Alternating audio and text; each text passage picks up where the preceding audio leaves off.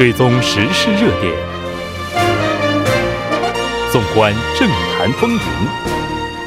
新闻在路上，带您驰骋天下。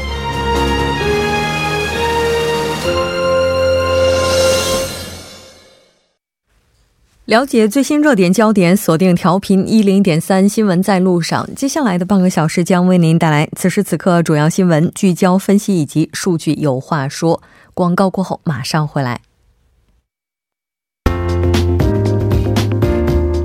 您的参与，我们的动力。参与我们的节目，您可以通过手机短信的方式发送短信至井号幺零幺三，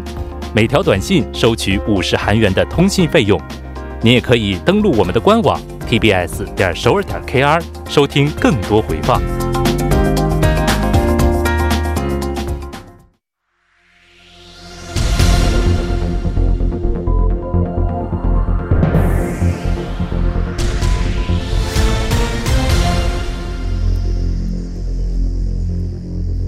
此时此刻，主要新闻。接下来把时间交给新闻播报员司空宽叔，我们稍后再见。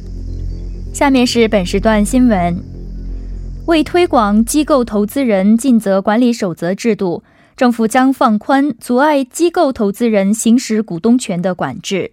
共同民主党企划财政部、金融委员会、公正交易委员会等八个部门今天上午发表了力促公正经济发展方案。此前，拥有百分之五以上股权的上市公司股东买卖百分之一以上股份的时候，需要向相关部门报告。而今后，金融委员会决定，为促进机构投资人尽责管理守则制度的普及，将在百分之五原则上设定例外规则。下一条消息，日前有日本媒体报道称。就日本强征劳工赔偿问题，韩国国务总理李洛渊向日方提出了由韩日两国企业和韩国政府共同赔偿的方案。李洛渊总理对这些报道予以断然否认，表示没有这回事。在国会预算结算特别委员会全体会议上，在问及是否向韩日议员联盟干事长河村健夫提议。日本企业先赔偿后，韩国企业和政府在赔偿时，李洛渊总理做出了上述回答。李洛渊总理表示，看到日本媒体的这些报道后非常吃惊，已经给河村干事长致电了解相关情况。他回答说，报道有误，已经要求记者纠正相关报道内容。下条消息，首尔市今天在首尔社会福利大会上。公布了首尔市民福利标准二点零，福利标准包括收入、居住、照料、健康、教育等五大领域的战略目标和成果指标。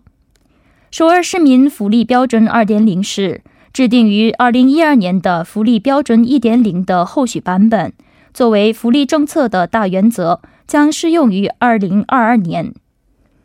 下一条消息。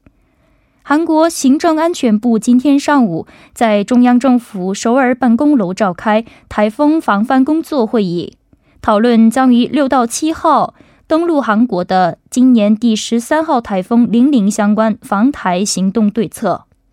会议重点检查可能受到台风影响的农作物、港口、塔吊和水产养殖设施相关防灾措施和紧急恢复机制。要求各地方各部门树立居民避灾计划，防止河流泛滥、水库崩塌、山崩、海啸等灾害造成人员伤亡，加大现场巡查力度。政府根据气象情况将发布预警，还准备派遣现场管理人员。以上就是本时段新闻。接下来马上为您带来我们今天这一时段的聚焦分析。党政青举行了公平经济下层法案修正方案协商会。那接下来我们马上就连线来自韩国外国语大学经营大学院的肖树峰教授进行详细了解。肖教授你好。啊，莫真你好，听众朋友们大家晚上好。那刚刚我们提到了这次的协商会啊，首先还是要了解一下会议举行的背景情况是怎样的。其实我个人感觉，这个背景呢也有两方面，一个就是说，啊，这个文在寅政府上台之后，一直在这个推进三个轴心这个政策，就是说，一个是公正经济，还有一个就是收入主导性的经济增长，最后一个就是创新增长。所以说，这三个政策一直是三大轴心。而且，这个韩国现任政府一直强调，你要实现这个公正经济啊，而且有实现这个主导性的经经济增长，还有这个创新增长嘛，必须要。保证这个公正经济政策的顺利实施，也就是说，公正经济是实现另外两个政策的一个基础性的政策和必要条件。嗯，所以说，韩国政府呢一直也在推进这个啊，以这个公正经济为核心的一些课题。但有一点就是，韩国民众实际体感到的这个成果呢，啊，并不是很多啊。就政府呢，尽管做了一些努力，但是那个老百姓他体感到。所以说，双方的这种有一个距离啊。对于这次这韩国的这个政党呢，包括韩国政府以及这个总统府青瓦台的相关负责人聚在一块儿，就是研究如何啊，对这个把这个公有经济、公公正经济取得的一些成果啊，这个让这个韩国老百姓、民众们切实感受到啊政府的这些努力啊。所以说，这次要要对一些这个相关的施行令啊，还有这个施行细则呢进行修订啊。还有一个背景就是说，目前韩国经济面临一些困难。就是韩国经济好像是现在内外环境就都并不是很好，而且韩国经济有一种陷入这个经济低增长的一些风险，所以说在这个时候，韩国也应该，韩国政府呢也应该找到一些突破口呢，为这个韩国经济呢啊寻找一些新的增长动力。还有一个就是说，我们不得不谈这个韩日目前的这个经贸摩擦啊，也是快速升级。那为了应对这个韩日这个经贸摩擦呢，韩国也迫切需要在一些关键领域呢，对日本呢减少这个依赖。啊，提高一些原材料还有零部件、一些设备的这种国产化程度。嗯，所以说，要顺利推进这些应对性的政策政策措施，韩国政府也要为大中小企业呢提供一个公平、公正和共生的这个竞争环境啊，以此来建立这个大中小企业他们之间的一个有机的分工体系，就就像日本一样。其实，所以这个时候也应该调整一些啊，一个一个与这个公正经济相关的一些法令细则。所以说，这个应对呢也是非常及时的。嗯，是的。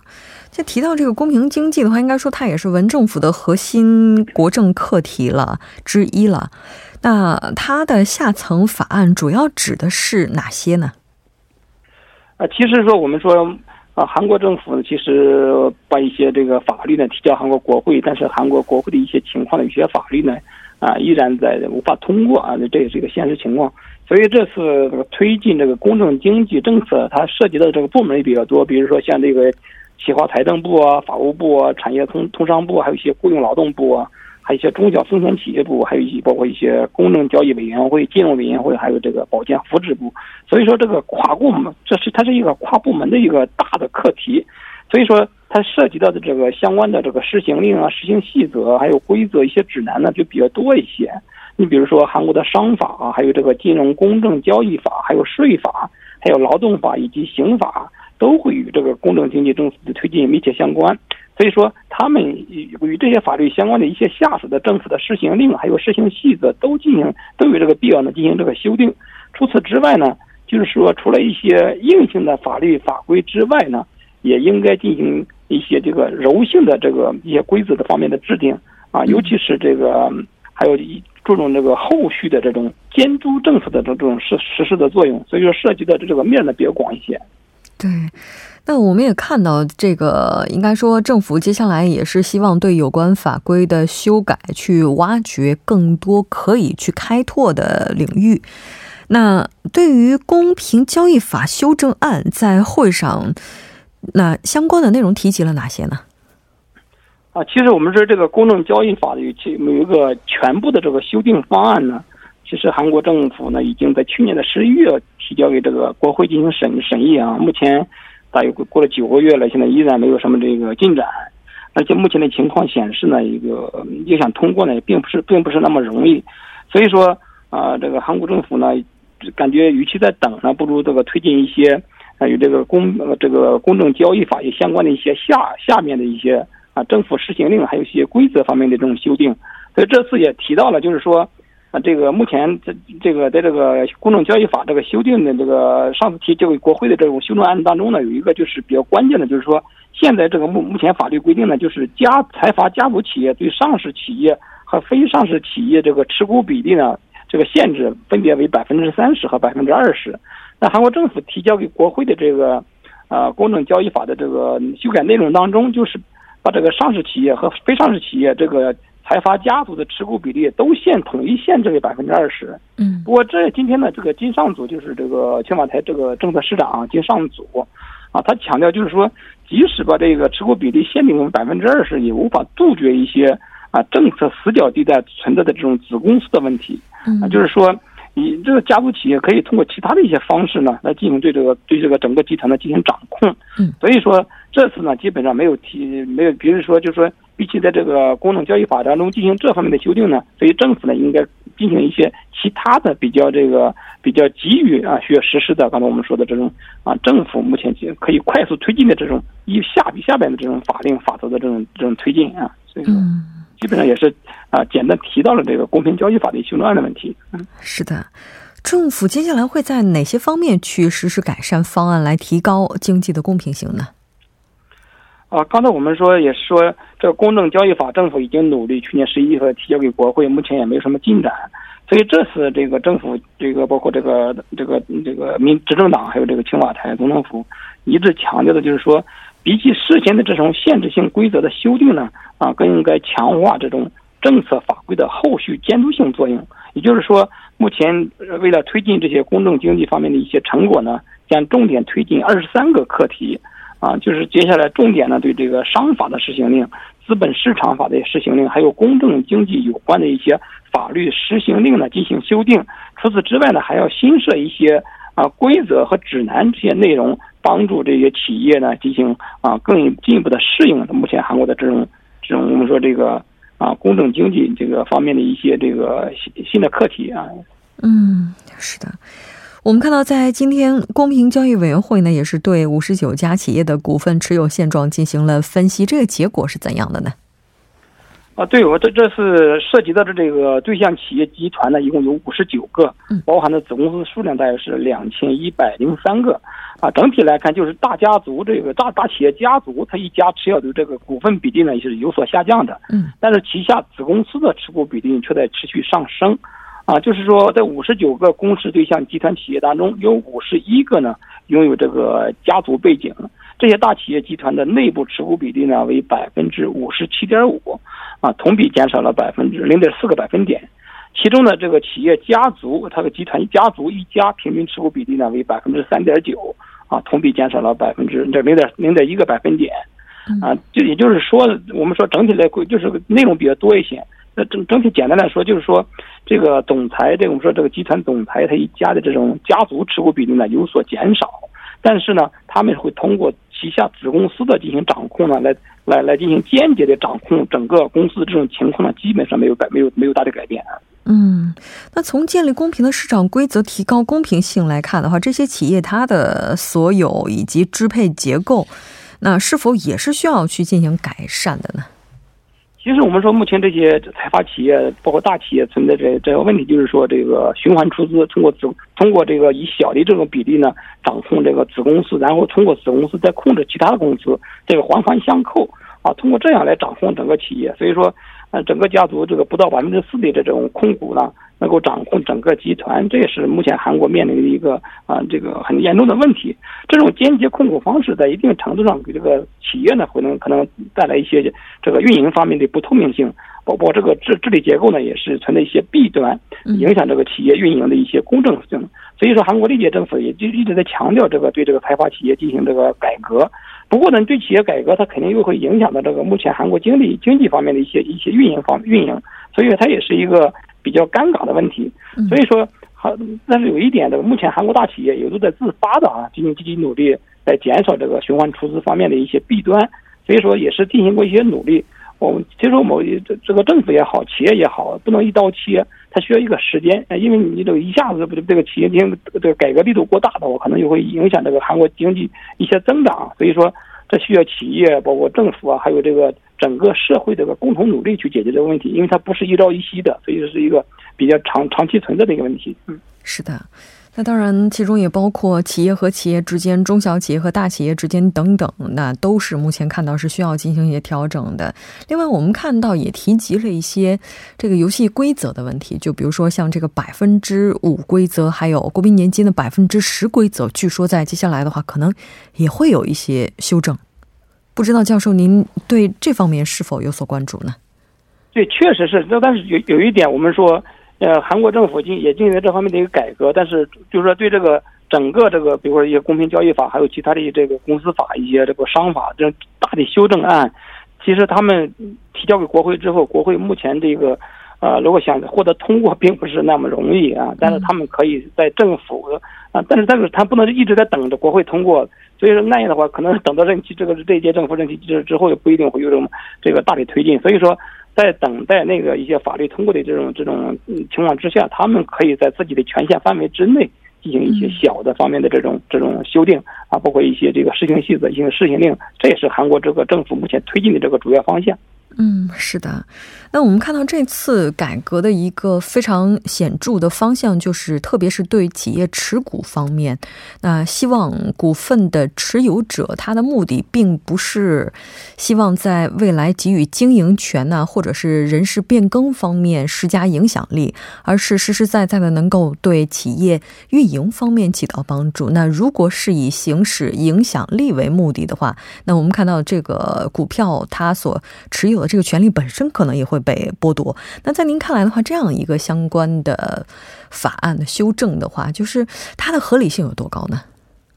其实这个对经济增长，我们说对一些创造一些这个公平的这种竞争环境，尤其是对这个为这个中药企业和大企业提供一个共生的竞争环境是非常必要的。但有一点，我们就是你通过这些努力，但是我也依然无法避免一些。这个间接这个通过还款还款出资、间接控股的这种情况，但是你要去去你要去解决这种情况，我感觉这政府呢还是要引导企业，让企业自主的、自发的去解决这些问题，包括循环出资。所以我我看到一些像三星啊，还有现在重工这些企业。几几乎上自己就是啊，自己自发的解决了这个循环出资的问题，完全消除了这这些弊端。其实啊，我你政府政比起政府强制去企业进进行这些这些这些努力，让企业认识到进行这些努力对企业的经营、对企业的创收、对它提高它的效益是有有好处的。其实这样的话，其实更更加有效一点，让企业和政府共同努力。刚才我们一直在强调这个问题。嗯，是的，非常感谢肖教授。那我们下期再见。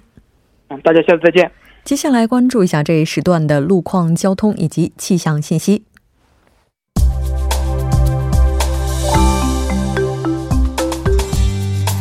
大家晚上好，这里依然是由林燕为大家带来最新的路况与天气信息。现在是晚间六点四十七分，我们来关注一下目前路面上的情况。西部干线道路成山大桥至安阳路段，稍过阳平桥一车道和二车道上发生了汽车追尾事故，目前该车辆已经牵引到三车道上，受事故余波影响，从成山大桥开始的路段车流汇集，道路拥堵。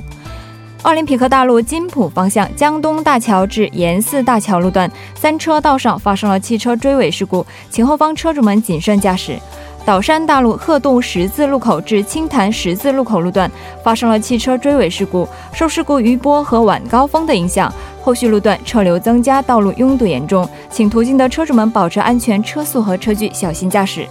好的，了解一下明天的天气情况。气象台于今天下午三点三十分发布，南扬州、巫山市、龙仁市、光州市等地区有暴雨蓝色预警。周六凌晨，台风玲玲将会经过济州地区，登陆于西海岸。预期首尔经济和岭西、湖南海岸、济州岛地区降水量约为一百二十毫米。提醒各位听众朋友们，切断有危险地带的室外电源，暂停户外作业，做好城市、农田的排涝，防范强降雨可能引发的山体滑坡、泥石流等地质灾害。山区的河边、山边住户应注意排水通畅，还请大家及时查看天气预报，尽早做好防灾准备。今天傍晚到夜间有阵雨，最低气温二十二度，最大相对湿度百分之八十五。明天白天多云有阵雨，最高气温三十度，最小相对湿度百分。至六十五。好的，以上就是这时段的路况与天气信息。祝您出行平安，我们稍后再见。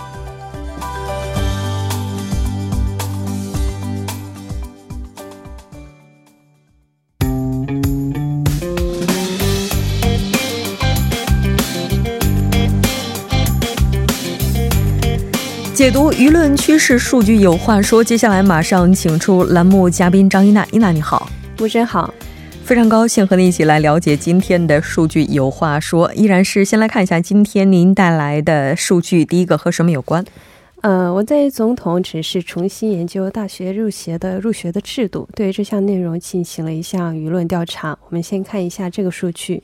这个调查是本月四号以全国韩国五百零一名十九岁以上成年人为对象进行的调查，应答率是百分之六点四。嗯，知行水平是百分之九十五，抽样误差是正负四点四。调查结果中，回答主要以高考成绩为标准的考试方式更为理想的回答出现了百分之六十三点二。回答主要以高中申报成绩和学校生活记录簿，就是相当于高考保送保送生为基准的那种方式更为理想的回答是占了百分之二十二点五。然后其中还是高考成绩为基准的回答高出了这个回答的三倍。另外。不知道或者无应答是百分之十四点三。嗯，是的。那在哪些人群当中，就是说选择就是高考标准更为理想这样的一个选项的人是更多的呢？呃，回答高考嗯立场的人是所有职业、年龄、地区、理念倾向、政党知识层当中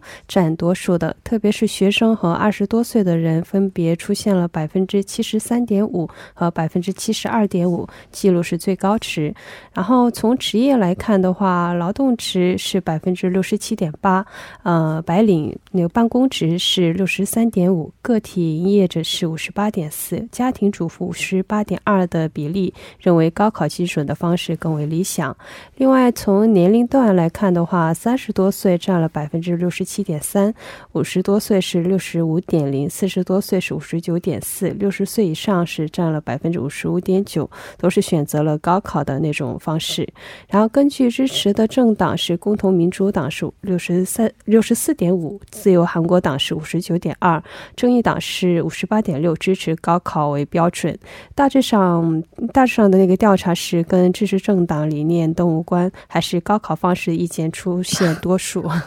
就是高考选拔的时候，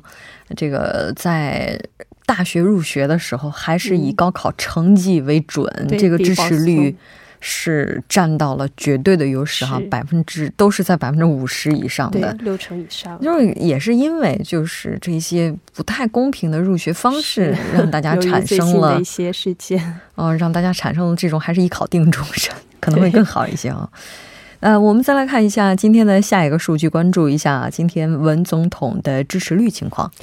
呃，九月第一周，文在寅总统的国政执行支持率在周中的统计中是做得好的，肯定评价比上周上升了一点三个百分点。然后出现了百分之百分之四十七点八，两周来持续缓慢的上升。否定评价是下降了一点九个百分点，出现了百分之四十八点三，再次降到百分之四十左右的一个水准。跟评跟肯定评价的差距是百分之零点五。上周文在寅总统的支持率在检察机关对曹候选人进行第一次搜搜查的第二天，也就是八月二十八号，是达到百分之四十三点四。创下了上任后的最低值，但是通过路县那个财团理事长柳诗敏八月二十九号的采访以后，是产生了一些反转的一个趋势。然后从各阶层来看的话，进步层和中立层，二十多岁、三十多岁、五十多岁、六十岁以上学生和个体户、白领上班族、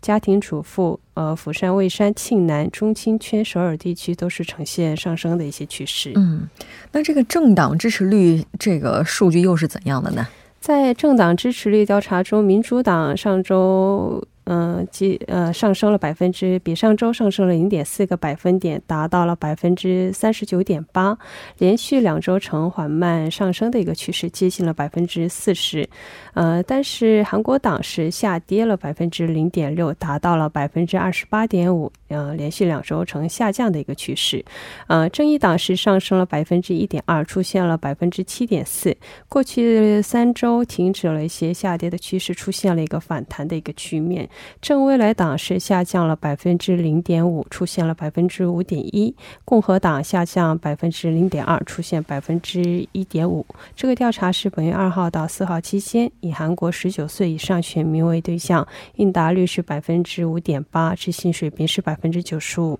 抽样误差是正负二点五个百分点。嗯。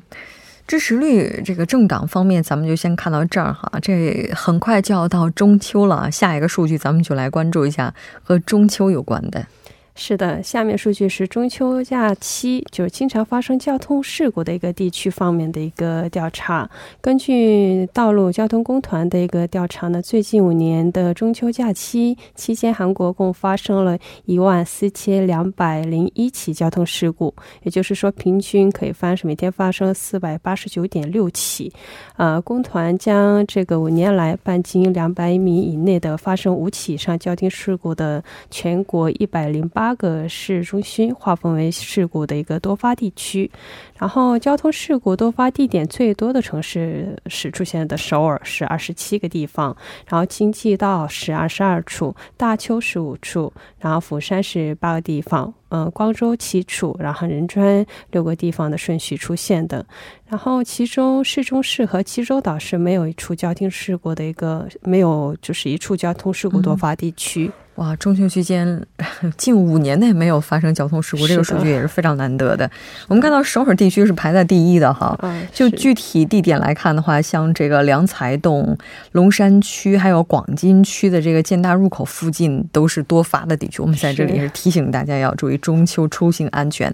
非常感谢伊娜带来今天的这一期节目，我们下期再见。下期再见，在整点过后马上回来。